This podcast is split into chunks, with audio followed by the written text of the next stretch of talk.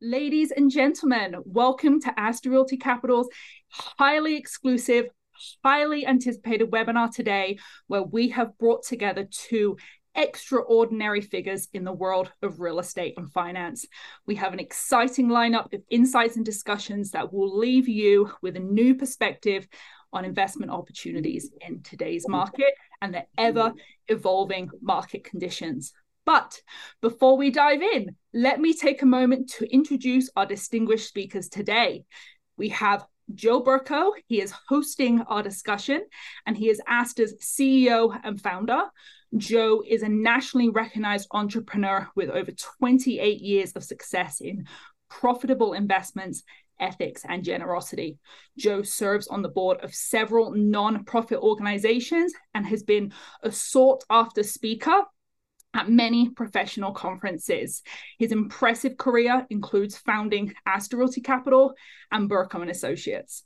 Joe's creative methodologies and innovative approaches in securing and closing large commercial transactions have earned him prestigious awards such as Power Broker by CoStar and New York Signature Broker by Globe Street, with an existing $2.2 billion real estate portfolio that spans 3.5 million square feet in 12 major markets. Joe's expertise and experience is truly invaluable to be sharing with you today.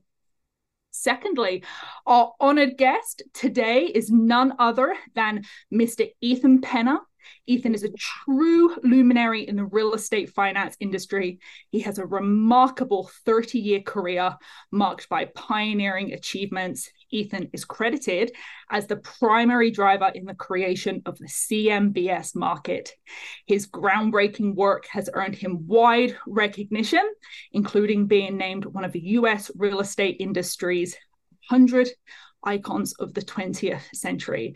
In 2011, Real Estate Forum honored Ethan as one of the real estate industry's 65 living legends. In addition to his remarkable contribution to the real estate finance industry, Ethan is committed to improving the lives of others through teaching, writing, public speaking, and philanthropy. So we are truly it's a privilege and an honor to be here with Ethan today. He's going to share his insights and wisdom with us. And we're also going to be getting an exclusive sneak peek into his new book, A Battle Tested Guide on How to Live a Great Life. So, again, it is an honor and a privilege for Joe and Ethan to dive into important market conditions today and global events that will be affecting your investments. So, there we are. It's a pleasure to have you. I'm going to pass it right over. Thank you very much for the beautiful introduction, Laura. That's really great. Um, it is exciting to have um, really what I called my my mentor. Lucky to call him a friend for many many years. Ethan Penner was joining us here in Miami, alongside with his beautiful family.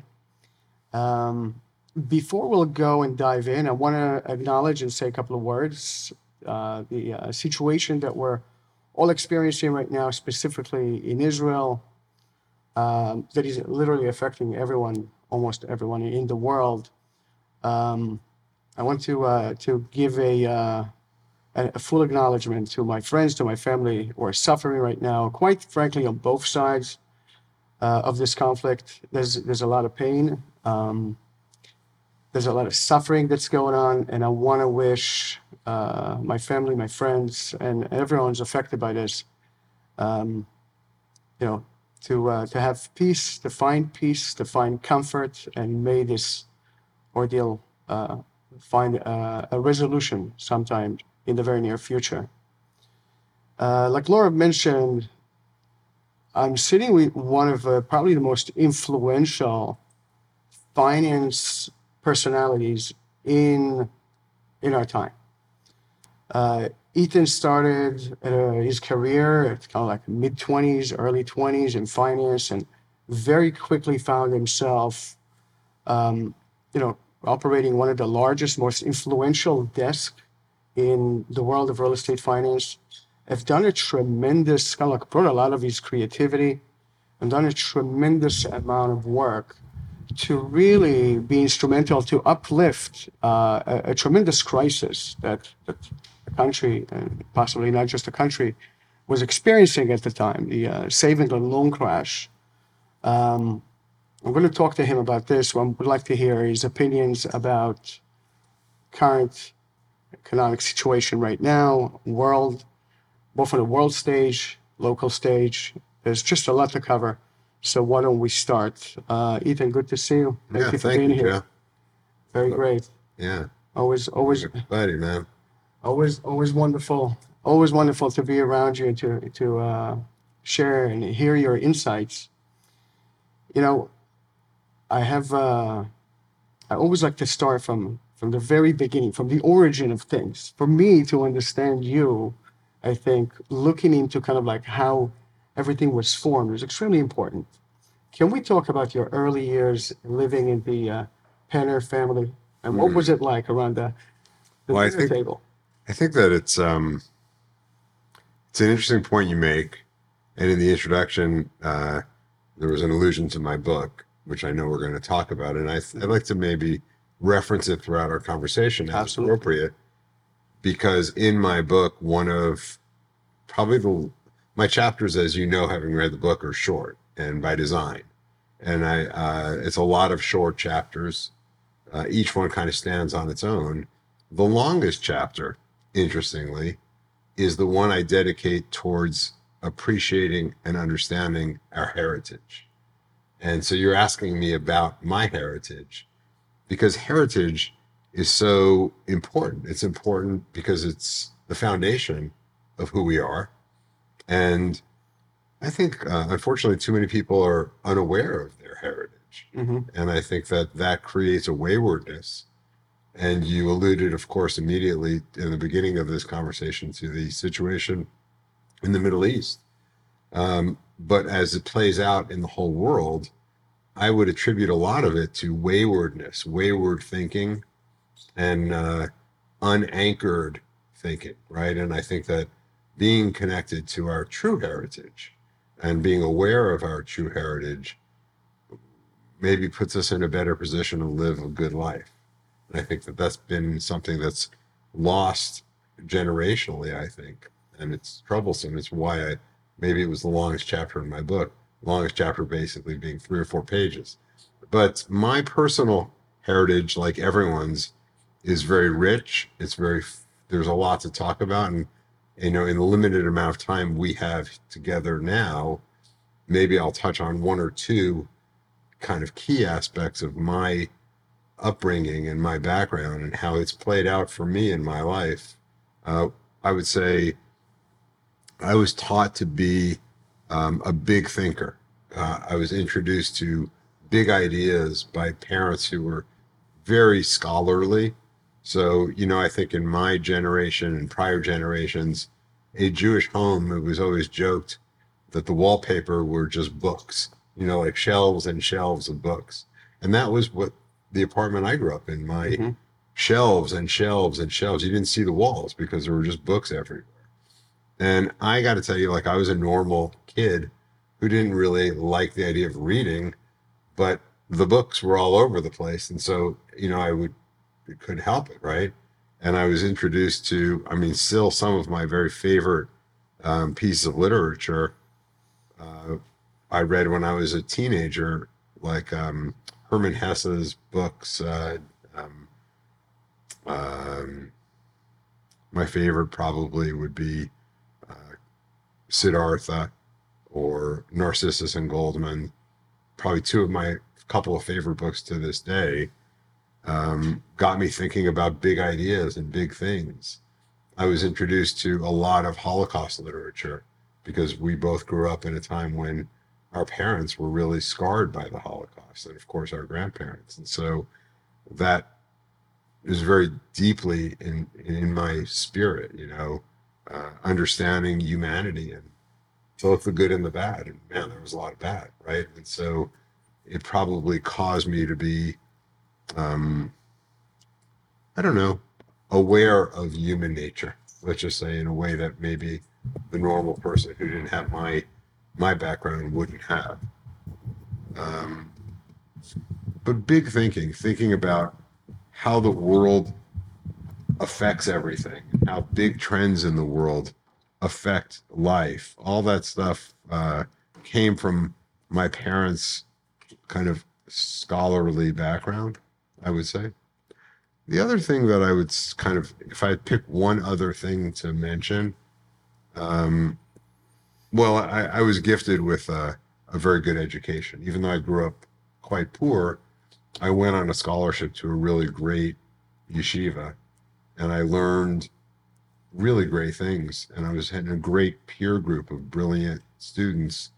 And we were challenged in ways that I have probably rarely been challenged uh, intellectually since eighth grade. You know, like probably my hardest years of intellectual challenge were seventh and eighth grade. And it's been pretty easy ever since.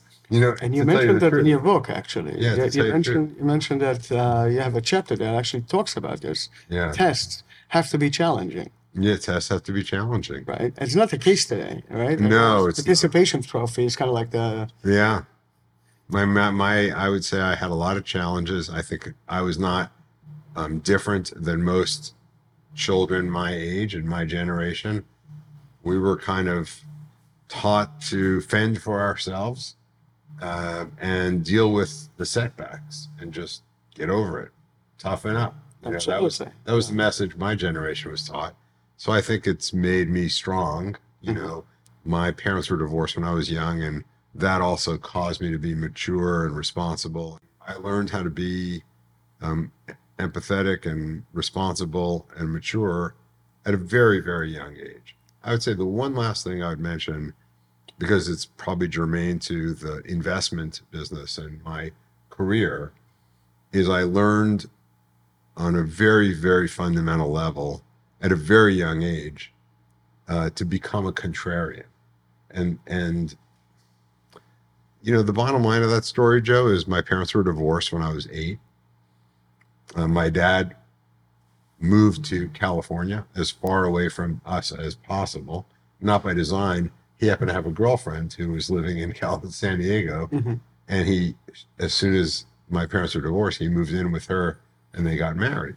He was a religious. He was a rabbi, He was, a practicing rabbi, Practicing right, rabbi. with a girlfriend. Okay. you know, Right. and so he had. um How does that work? yeah, well, you know, he's a normal. He was a man, and um, maybe not. happy. He was May, yeah, I mean, my I don't want to judge my parents except to say that they were not perfect. No one's perfect, and um, and my dad was a wonderful, brilliant uh, rabbi and Mhm. leader, and um, his his public his public persona and the congregation and beyond the congregation revered him as a great man because of his intellect, because of his capacities. Mhm.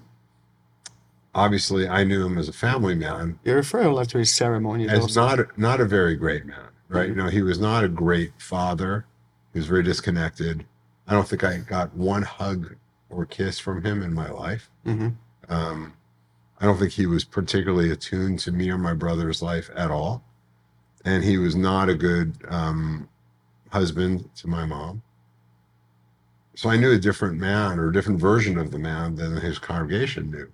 And when I would visit him in California, as you know, at the end of every synagogue service, there's a like a kiddush, a little Mhm, mhm. kind of like reception for the congregation. And my father was, because he was revered, every member of that congregation felt the need to shake his hand and get a few minutes with him.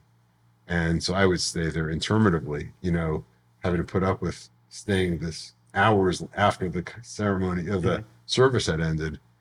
And every, I would say every week I would go. Fortunately, I was living in New York, so I didn't have to go too often because he was in California. But from the time I was a young boy, I had to hear from the congregation, almost all of them, every week, how lucky I was to have this man as a father.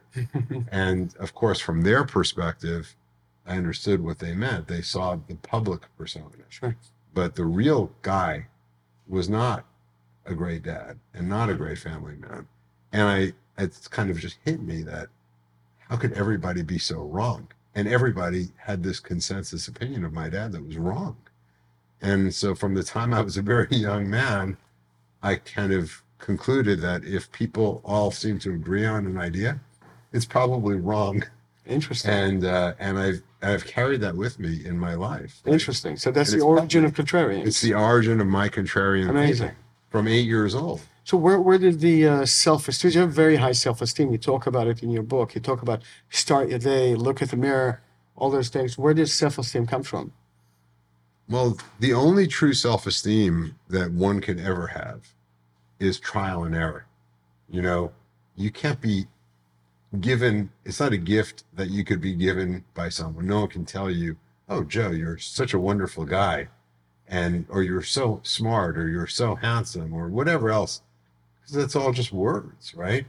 You have to have faced challenges and figured out how to meet them. And even in defeat, maybe maybe even especially in defeat, be able to kind of get up off the ground Mhm. and pick yourself up, Build and walk the, and walk the next day forward. Absolutely. And when you do that, you can rightly say, you know what? I'm pretty proud of myself. I'm pretty proud of the man that I am. Um, so I think it's only by your own deeds and by your own honest assessment of how you've conducted yourself. That's true and the only self esteem. All the other, the external validation Mhm. is More of a worth, it's worth very it's worth very little. right. it's worth very Surface surface challenge. As my wife frequently reminds me, uh, when I get a lot of external accolades, she'll say, well, "They don't really know you that well." I could definitely see Marisol's and I don't think I don't think she means that as in a way of disrespecting me. I think she's just saying, "Look, they know you like my father's congregation knew him." Right. One aspect, right? And and it's true. So how you know don't don't run too high from external validation. It's not terribly valuable. It's only when you really judge yourself and you know who you are that you have the that you'll have self-esteem. you really have to think about what is it that we're doing to this generation right now it's uh, you you speak about it i i speak about it often that participation trophy that everybody gets to win because they've been there because they've done something Yeah. um, it's kind of like takes away the challenge and, Yeah. um, I think we made a mess of our world, Joe. I think that a real mess. And, and I say we, I take responsibility as a member of the generation Mhm. who came after what they called maybe two generations after the greatest generation ever, which is the one Mhm. that the baby Fought in boomers World War yeah, II. of course and faced the depression. So my parents were their children. And man, I think they were parented harshly, Yeah. you know, because they were tough human beings hmm who knew toughness and resilience were critical qualities to meeting life's natural challenges. And so the the greatest generation, my parent grandparents, taught their children the lessons, the harsh lessons, right? And then my parents, your parents, followed in their footsteps. Somehow, our generation decided that wasn't really a good thing. And somehow our generation decided we want to indulge and overindulge our children and we want to protect them so much. We love them so much that we don't want them to experience any pain, any suffering, and we'll sol- we'll solve any challenges they face, including doing their homework for them and other similar stuff. And when they're not getting playing time in little league, intervening and yelling at the coach and saying, "Hey, you know, my kid deserves to play, even if they don't deserve to play." Mhm. And I think we ruined our our kids' generation, and that that has been perpetuated now for a few generations since. And that I think accounts for a lot of the mess in the world today, because it's not just an American phenomenon; it's a generation. So they're saying, you know, tough times create tough people. Tough Mhm. people create easy time. Easy time creates soft people. I Yeah. think we're part of that cycle. Yeah. Well, if you, you know, I know you know my book well too. I think that I talk about cycles and cyclicality Mhm. and Yeah. how the world is self healing and self correcting, right? So it's true in economic cycles, right? When there's a economic boom that's going crazy, ultimately prices of things go so high that people can't afford it anymore Mhm. and then demand goes away and and then there's a collapse. And then prices fall so low that it inspires a recovery. That's the natural economic cycle. I think it happens in everything. Politics. I point out in my in my book that high. nature you know, we had season. Barack Obama as Yeah, president of course. who had his qualities, some of which I'm not going to say good or bad, but they were very different than Donald Trump's qualities. Mhm. And so after eight years of Obama, the world or America decided they wanted something completely different. And they got four years of Trump, after which they decided they wanted something that was maybe completely different from him in a different way and picked Biden. Self correcting, you know what I mean? And I think it'll correct again. And as you point out, sometimes these corrections take a long time and people don't see them coming. And there's interventionist policies that screw up the self correcting nature of things. But we're about to get, we're going through a tough time. This Israeli thing is probably revealing a lot to all of us in the world today. What's it, what's it revealing to you? Um, a lot of things.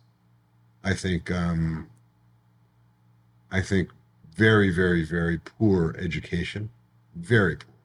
So people don't really know anything about uh, really anything. Okay, and sound bites. We live in a sound We're bite talking about the time. reaction. We're talking about the No, I mean, even, even just the the realities, even just the realities. You know, like we Mhm. have people talk about occupation, and when you say, "Well, exactly what occupation do you mean?" or the apartheid state of Israel, indigenous people. and it's like, versus well, what are you, what are you really talking about, right? But then, People throw big words out there, right? yeah, yeah, but the apartheid state, which existed obviously in South Africa, Yeah. Mhm. uh, is you know characteristic of an apartheid state is non-equal rights for different people, uh, people who are not perhaps allowed to vote, people who are not allowed to hold office, people who don't have access to things like healthcare and education, people don't have access to economic opportunities. Own properties. So in the in the, as you know better than me, Right. in the state of Israel, there's two million Arab Yeah. citizens over twenty percent of the population. all have all those rights. Like they are represented in parliament, they all have the right to vote, they all have access to the same education and healthcare benefits that everyone there does as full citizens. They all have access to economic opportunities, and in fact, it's the um, Arab population in Gaza and the West Bank, uh, as long as they behave and not kill people, have the opportunity to come and come every day to work Mhm. in Israel and get paid. And so, so this whole myth of occupation and apartheid that you hear parroted like over and over is one of ignorance and Complete- and, complete and, ignorance. and that and so I think that ignorance, lack of education, lack of intellectual curiosity, all that stuff what do we is expect from a generation? From I mean, I'm sorry, trying not to kind of like put everyone into the same one big bucket, but it is kind of painful to see the cries of alienation of the Jewish state, alienation of, of Jews, Israelis, wherever they are. But why are we surprised? We spoke about it a couple of days ago. Why are we surprised? We're talking about a generation right now that cannot agree if there is a male or a female. She can't agree on the most fundamental and basic things. Mhm. How can a generation like this take anything other Okay, than so- look at uh, any conflict and see it in the most simplistic ways? You have the strong, you have the weak. The strong must be the evil, must be the oppressor, and the weak has to be the oppressed. And so, if you divide the world and everything is black and white with no true understanding or real understanding that there are nuances and there's reasons and there's uh, Well, uh, it all goes those back- different things. I'm going to give you a very simple uh, little story, also from my childhood, as it turns out. As Mm-hmm. you know, I have a younger brother, and my Mhm. younger brother is three and a half years younger than me. And we used to, I He's used the, to, always the organized one.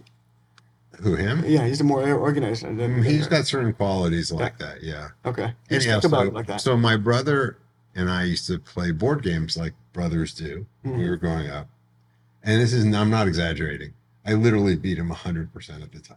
Not 99%, Will he 100. attest to that? Will he, will He might. confirm? I don't know, but 100 to the point where my mother would come to me and say, "Can you just let Joe win once in a while?" Mhm. And I and my response, even as a young boy, was, "Now, what kind of lesson will that teach him?" I mean, I'm not going to let him win. Let him earn his win, That's right. right? That's right. And then I proceeded to beat him again. You know, and and well, when you lose,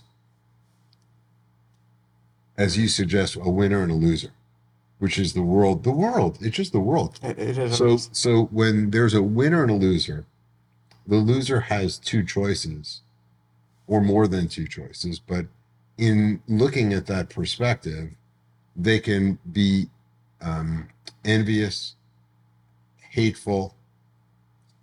Um, they could call the winner a cheater. They could try to tear the winner down. They'll right? create a narrative that or, fits or their situation. or they could quote. study the winner Right. and they could say, well, what is the winner doing right Yeah. to win? Or what it is that I'm doing wrong. And maybe I could learn from this whole thing Yes. and become a winner too. Right. Right. How could I become a winner too? And I think that too many people obviously are choosing the former rather than Much the latter. Much easier. Well, it is it is easier Okay. because it's hard to grow, Yeah. right? of course. And I think that self esteem, so now it goes all the way back to your early point of Mhm. your question, which was the first chapter of my book for a reason Mhm. self esteem. If you don't have self esteem, you don't believe in yourself, you don't see yourself as a potential winner, then you really don't have the choice of emulating and learning from your losing experience and Mhm. trying to become a winner. You naturally only choose the victim mentality and the tearing down of the winner, right? So I think that we're living in a world like that, as you know, and uh, and we'll only through pain, perhaps. I don't even know how it'll get out, how we'll get out of it, but I have faith in the world. I do. I, I'm sometimes uh, seem negative or cynical or pessimistic, but in the end, I'm very optimistic. I think over time, I think people are very resilient. I think that over time, people do learn lessons. Sometimes it has to be very, It's gonna, very. it's gonna be yeah. It has to be I very. think Winston Churchill said about Americans, and I think it's probably true about everybody, but it's funny. He said, You can always count on America to do the right thing after it's tried everything else. Um, let's talk a little bit about uh, your foray into finance, real estate finance. Um, what kind of like what brought you there?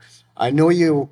I know you've helped out at home, and you found a lot of, um, you know, a lot of a lot of comfort and and um, and pride in the fact that you were able to help financially at the house growing up with your mom, a single parent, yeah. single uh, producer, a teacher. Yeah. Um, but ultimately, you sort of like come up to a, a little bit of a plateau, and you said, "Hey, I'm, I'm I got this financial aspect going, so I'm fine now." Well, no- But then you got into the banking world. So let, let's talk a little bit about this.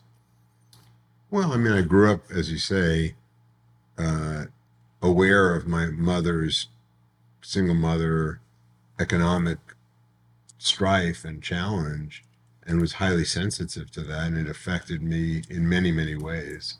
One is a responsible young man trying not to be a burden, overly burdensome on her. She was living a hard life.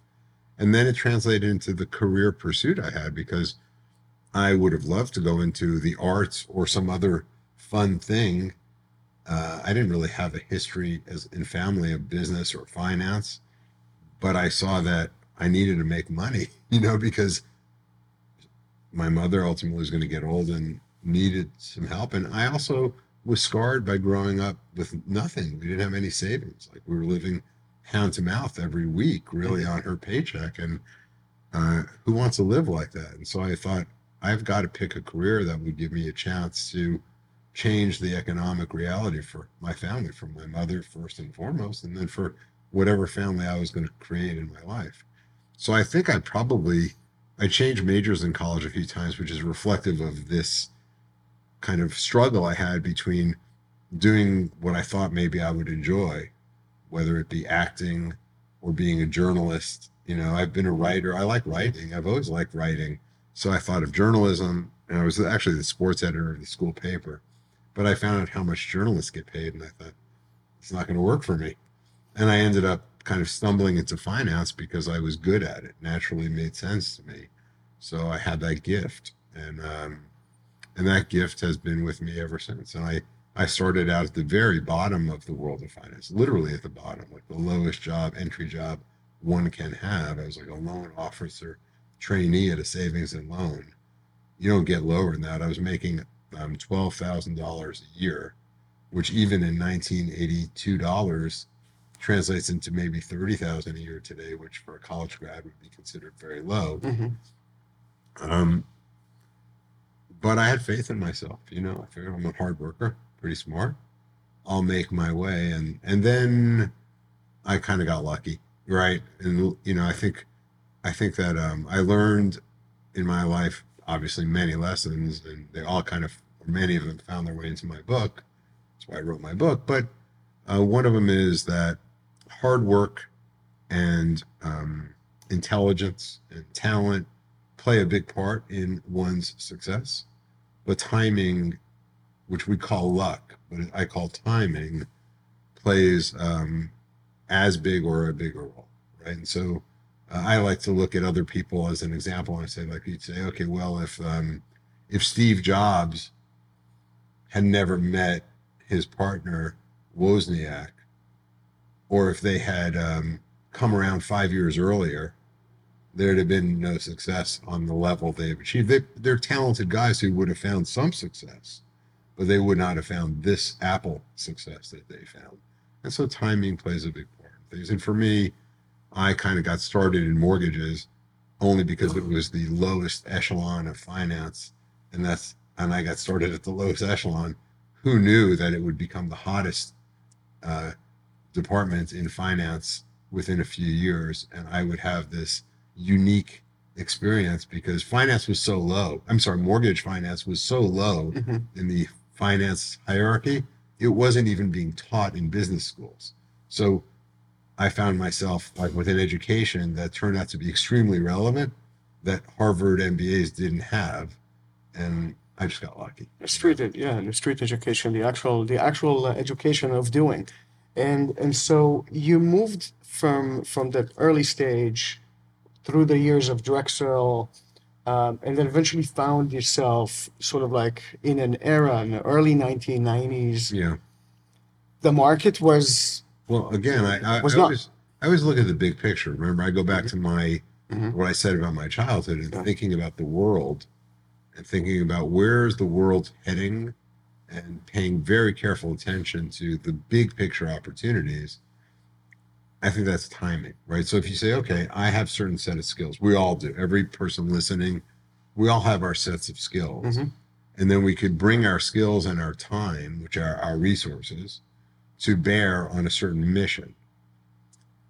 If the mission is not in concert with the direction that the world is heading, then you're going against the grain and you're not going to be very successful. But if you can kind of get on the same current as the lake or the stream of the world, Mhm. and you have, bring your talents to bear, your time, your energy in a way that's consistent with the direction of the world, magic can really happen. And that's what happened to me in the early 1990s. By then, I was about almost 30 or 30 years old. I had been in my career for already eight years of mortgage finance. I had gotten to a very high level, weirdly enough, because of my because mortgage finance was new, really, Mhm. and so I didn't have to like pay the dues that of 20 or 30 years that many people do. And I was the head of essentially mortgage trading and mortgage finance at Morgan Stanley in my 20s. Okay. Mhm. And securitization and all that stuff was new. And I was among the forerunners of a new business that became huge. And so I had all that background allowed me to look at the world and say commercial real estate is in dire need of capital and the bond market through securitization could be accessed i believed to solve the problem And I was the only person who kind of saw that. And the reason I was the only person who saw this because I'm contrarian. Everybody else that had the background I had, which were a few people for sure, uh, looked at commercial real estate and said it doesn't fit the securitization model because unlike single family mortgages or credit cards, commercial real estate is very heterogeneous. Every asset's very different. And they believed, really believed, that securitization only works for homogeneous pools of assets. I was willing to be a contrarian and say that's not I mean that's you could believe that, but it's not really true. And I'm going to go show you exactly that is not true. And I worked and I created CMBS response. So essentially, at the time, you were uh, running a smaller desk, much smaller desk, right? Well, Doing Morgan loans, Stanley, commercial, was, commercial loans, no, not from Arthur Morgan Stanley. oh, after I left Morgan Stanley because the high the higher ups that I reported to, including John Mack, who later ran the firm, but who at the time uh, led the fixed income department, which I was a part of, didn't want to expose the firm to commercial real estate risk. And I believe that was the future opportunity that I wanted to bet my career on. So I had to leave in order to pursue that vision that I had. And I got backed by Cargill and I started my own firm. And I it was there that the foundation of CMBS was born with Cargill's backing. I then kind of came across someone at Nomura who loved what I was doing, loved my vision. And then the, Nomura and I kind of negotiated a deal. And I got very significant financial backing that enabled me to become the largest lender in the history of the United States from scratch. Like I built a company from scratch at the age of 32 years old. I mean, within a year, the company a year, we were became, the largest you were the in the largest lender in the United States. and within two years in the history of the United States. I mean, That's pretty, pretty- incredible. That's yeah. pretty incredible. I know. A very short time. You were barely I was 32 years old. 32, 33 years old. Yeah. It was amazing. So let's talk about this period of time and let's see if there's any similarity to what we're moving through right now. I mean, there's obviously a big pullback uh, with all credit, right? Banks are pulling back, a lot less money is available out there. There's a lot of fear. Mhm. CMBS, by the way, is down for the last 10 years. It's down, activity is down by 75%. Yeah. But let's go back to the 1990s. What kind of an era we're looking at? We're talking about, you know, you couldn't price. How do you price a loan? You couldn't put value in things. It was very, very hard. Mm. Banks were just Well, to give you an just idea selling how, paper. how crazy that time was, Barry Sternlicht, we're in Miami now, and, and he Starwood Capital. built a big business Mhm. at Starwood. Mhm. But Barry had raised his first fund from two wealthy New York families, and it was a $65 million fund. He had just started Starwood with Bob Faith, who was his partner, and who has since uh, become extremely successful in his own right. Um, and they were buying apartment buildings in Oklahoma and Texas and and those kind of places at a 13 cap on actual in place NOI. What was the interest rate? The prevailing interest rate? Prevailing at the rates were probably, I would say the 10 year treasury was probably uh, in the neighborhood of six or 7 Mhm. So still 13 caps. So that's a nice arbitrage. Oh my God. And by the way, I remember they were nervous.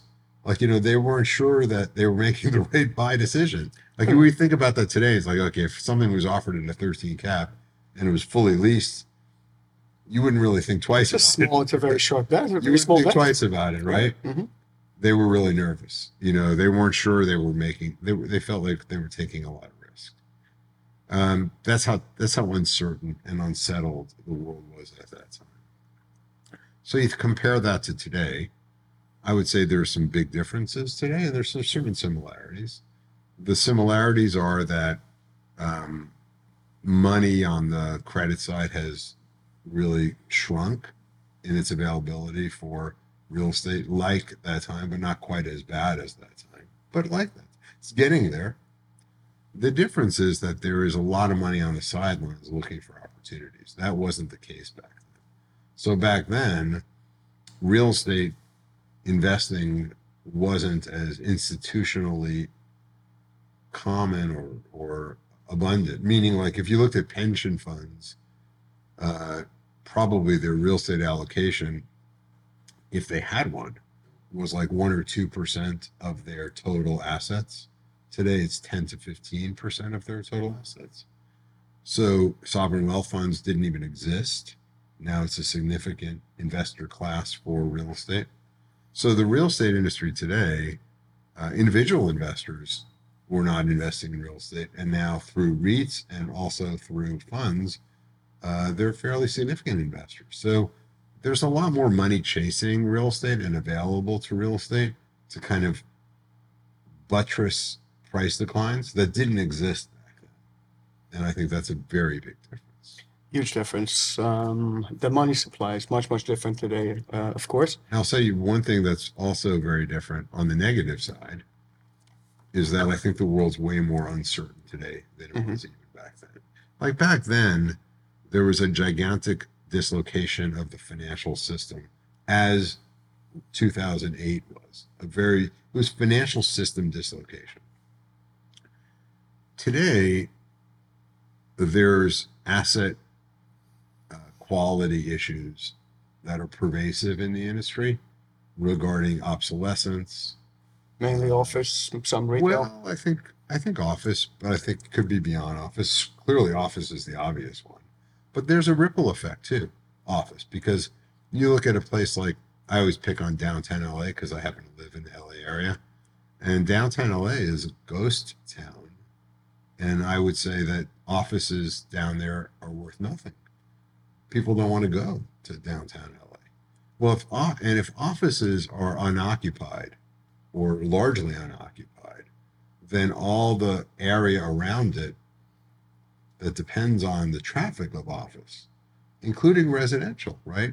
People lived in downtown LA to be proximate to their office. Hmm. But if there's if there's now no vibrancy from office traffic, then do people want to live there? It's kind of a ghost town and there's a lot of homelessness. It's not becoming a desirable place to live. Yeah. Restaurants and other related retail all gets affected by the lack of vibrancy that the ghost town of the office market created. And so I think there's a ripple effect. And I think there's one other thing that But your contrarian view at this point doesn't start thinking, well, no, everyone's leaving no, no, There- downtown LA. no. So a contrarian, let me tell you, I Are we think- not there yet? I think that a good contrarian doesn't go against the grain reflexively, but considers going against the grain. So when they hear a consensus, like downtown LA sucks, that's probably a consensus view today. Mhm. Um, then you say, well, hmm, maybe that building that's on fire is worth running into and taking a look at. Mhm. It is worth taking a look at. But once you take a look at it, sometimes you go and you go like, this fucking place is burning down. Okay. you run out as quickly as you can. Mhm. And I think that's downtown LA today. I, I wouldn't I wouldn't be contrarian in that particular thing. So I don't think contrarians are always contrarian. They don't always say, well, gee, the, the world's always wrong. I think they start from the premise that the world is often wrong consensus. And they and they uh, and then they start to kind of investigate rather than just accept the consensus and, and walk away. What do you? How much do you think political, uh, local political governments have an influence? Because if you look, it is a tale of two cities. We're sitting in Brickell. Office in Brickell is a very different conversation. We're talking about two hundred dollars a square foot, Class A office building. You can't find space. Yeah. Yet, if you'll go through New York, Boston, Chicago, San Francisco, Los Angeles, you can give it away. Uh, vacancies are, you know, 40 to This is one 40 to 60 percent. It's one of the reasons I love real estate. You know, I, as you said, I started off in my career as a finance person, and I will always be a finance person because that's my core skill set. But what did I? You know what I love about real estate is that it's really about real estate and being good at real estate means being um, aware of all the forces in the world political, sociological, religious, Mhm. um, economic, um, policy, uh, everything, right? Everything affects real estate. And so to be a great real estate investor uh, and practitioner one must really be aware of and astute on a very wide variety of things. And so you point to the vibrancy of the office market in Miami. Well, Miami is one of the places that have benefited from a net inflow of many people from the places that you spoke of that are in a poorer spot today from an office standpoint and have suffered a net outflow, right? So, New York, Chicago, LA, San Francisco, these are places that have have have lost a large amount of its talent pool, its taxpayer base, its productivity. And so that reflects in real estate valuations, right? Not just office, but also multifamily and housing and Right. The question is and how much how much of that is uh, specifically uh, due to political uh, environment? well, I would say it's at least hundred percent. It's at least hundred percent. Yeah, Okay, I'm happy you're saying that. Yeah, at least it's, it's hard to say, but it's it's kind of like a hundred percent. But you see, this is the thing, Joe. Let's say we didn't like gravity. We just thought gravity is it just it just sucks. Like, wouldn't it be great for two kind of chubby Jewish guys under six feet to be able to dunk a basketball? hmm Be amazing, right? fantastic. gravity's getting in the way. Okay. or bench press 500 pounds. I'd love to bench press 500 pounds. Mhm. Gravity gets in the way. If we could somehow get rid of gravity, all of our dreams could come true. We could fly like a bird, right? But gravity's there. Now we could pretend it's not there. hmm But when we try to bench press 500 pounds, we'd be injured. Reality hits, quickly right? hmm if we jumped off this balcony and tried to fly like a bird, we would be reminded very quickly gravity is there. Okay. and it wouldn't be a good thing. Okay. Because by the time, in a few seconds after being reminded, we'd be dead. I think we live in a society that doesn't want to accept truths like gravity. And you mentioned one, like um, someone with male genitalia is a man, and someone with female genitalia is a woman. And that's to me as basic as gravity. You know what I mean? And when you start to live in a society that questions gravity, um, gravity will remind you very quickly that it's there and it's not going anywhere. It is unfortunate, but very, very much true. And so I think that's what's gone on in in some of these cities that are failing miserably because they thought um, we could pursue policies like not punish crime. Okay.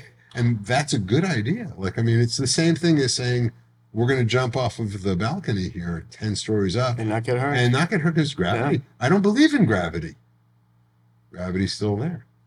Not punishing crime is akin to, and believing that things are going to work out is akin to jumping off this building and thinking things are going to work out because you don't believe in gravity. yeah.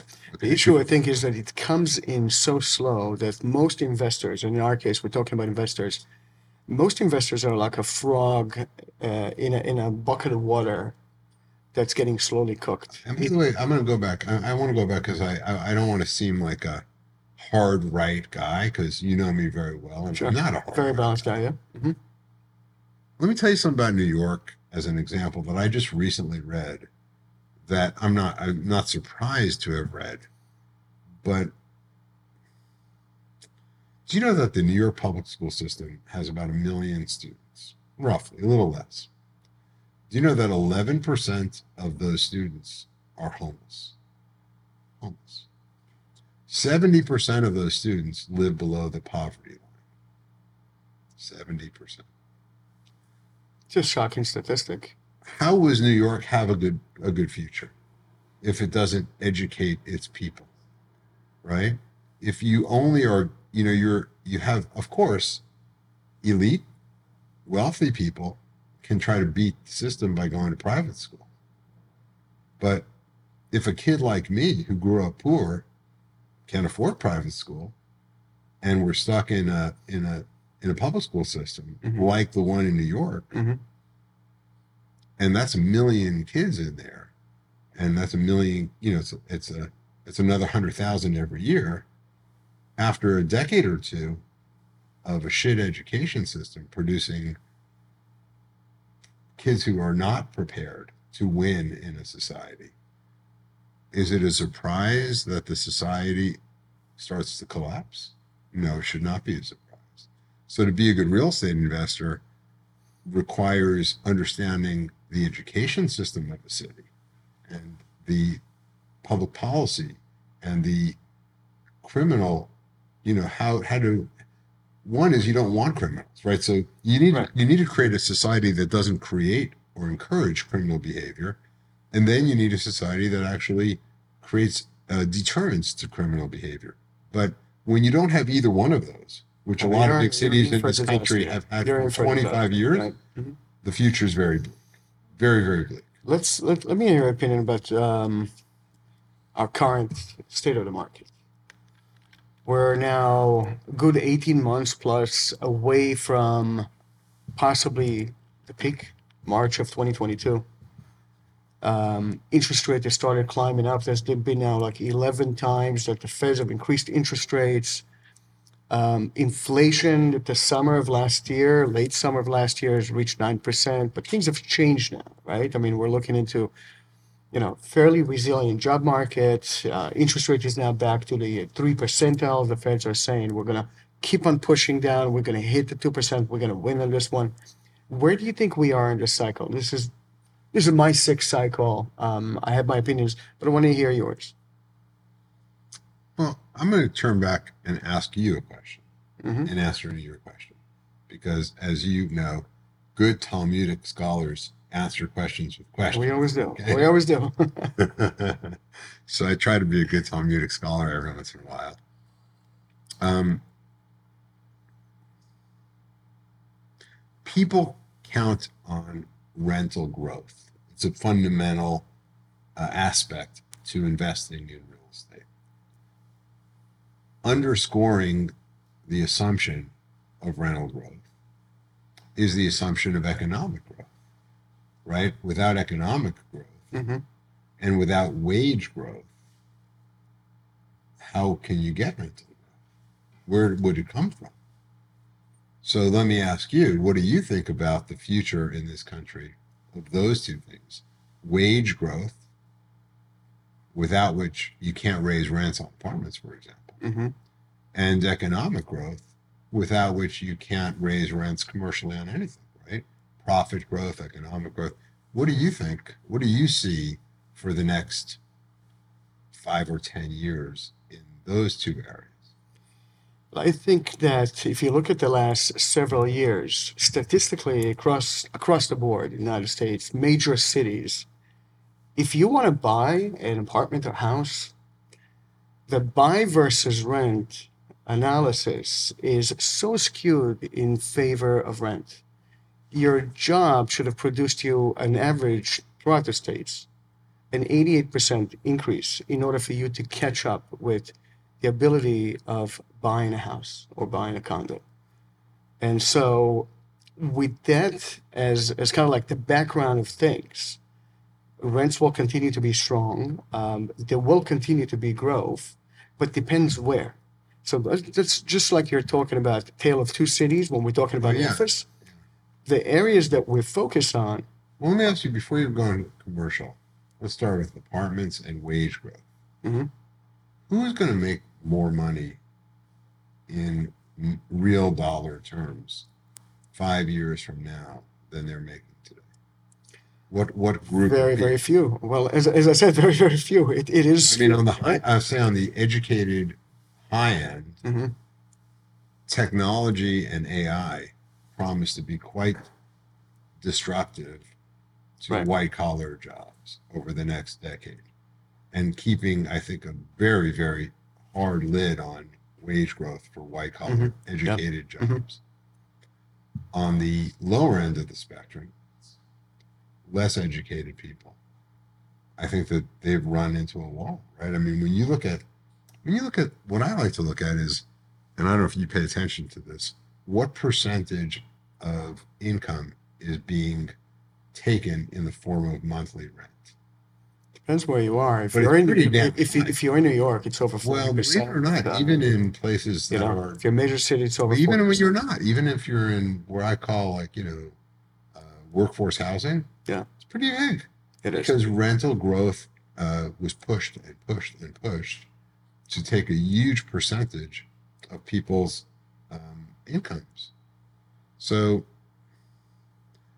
I'm a little bit concerned about any rental growth assumptions, Mhm. which means real estate as an investment class becomes a bit problematic. And and you know today, as you point out, you know interest rates are much higher. Treasury rates are in the fives, and people are still buying apartments in the fives, the cap rates. Oh, yeah.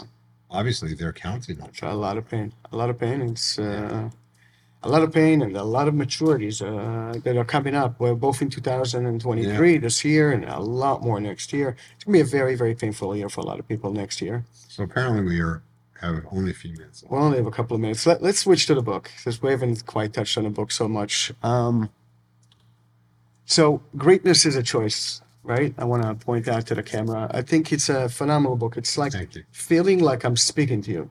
The chapters, 69 chapters, interesting number. And the chapters are very short. They're like a page and a half, page and a quarter. Hmm. In some instances, two, three Well, pages. Actually, the foundation of everything I do, in, and the book is a Mhm. reflection of that, Mhm. is born out of respect for for the other person. Okay. And so, I know that everyone's busy. Everyone has the burdens that they're dealing with in their life, their families, their their hobbies, their jobs. They're challenged, and to expect people to take a big chunk of time is wrong.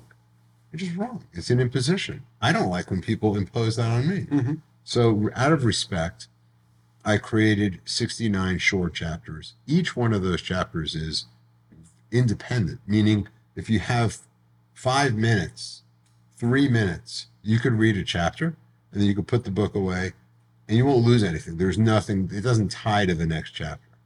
And so it's written in a respectful way that is intended to provide stimulus and value, intellectual uh, kind of stimulation for people to think about things in a different way and, and give people different ways to think about life and all that stuff. I think there's a underlying belief in the greatness of everybody uh, and a path to how to how to think about it, their lives in a way that allows them to express their greatness and fulfill their greatness. But we do think of greatness as something generally that's the privilege of very few. I don't think of it that way. I think every human being has the potential every day to choose to be great. Like, I mean, how you present yourself when you go have breakfast with your family or your friend, and are you present? Mhm. That's great. Or are you on your phone and distracted or, you know, whatever? Uh, that's not great, right? Or if you're cooking um, dinner for your spouse or for your kids, Mhm. are you really trying to make the best meal they ever had? Or are you just, you know, kind of mailing your effort in? Everything we do, if we kind of brought our best selves, would elevate the moment and the experience for everyone that touched our effort. And that's great. So greatness elevates and there's a rippling effect, you know. And I think that we when we encounter greatness, could be eating a hamburger in a restaurant that happened to be made by a person who cared a lot and brought their best, we're elevated. And that elevation of our spirit comes through our day and touches everybody we touch. And that's what I'm really thinking. Wonderful. I'm happy to finish on this point. Uh, greatness is a choice. Thank you all for joining uh, the great Ethan Penner. Thank you for coming here. I really appreciate it. Yeah, it's fun. It's been fantastic. Always great. I always love being with you. Take care. Thanks for tuning in. We hope you found our latest episode valuable and inspiring. Remember, you work hard for your money. It's time to make your money work just as hard for you. Join Astor's CEO, Joe Berko, and COO, Marika Dinzinhashvili, in upcoming episodes to master the art of real estate investing. For exclusive investment opportunities with Asta Realty Capital, visit our website at www astorrealtycapital.com. Don't miss out on future episodes. Like and subscribe to stay updated. Your journey to financial freedom begins here.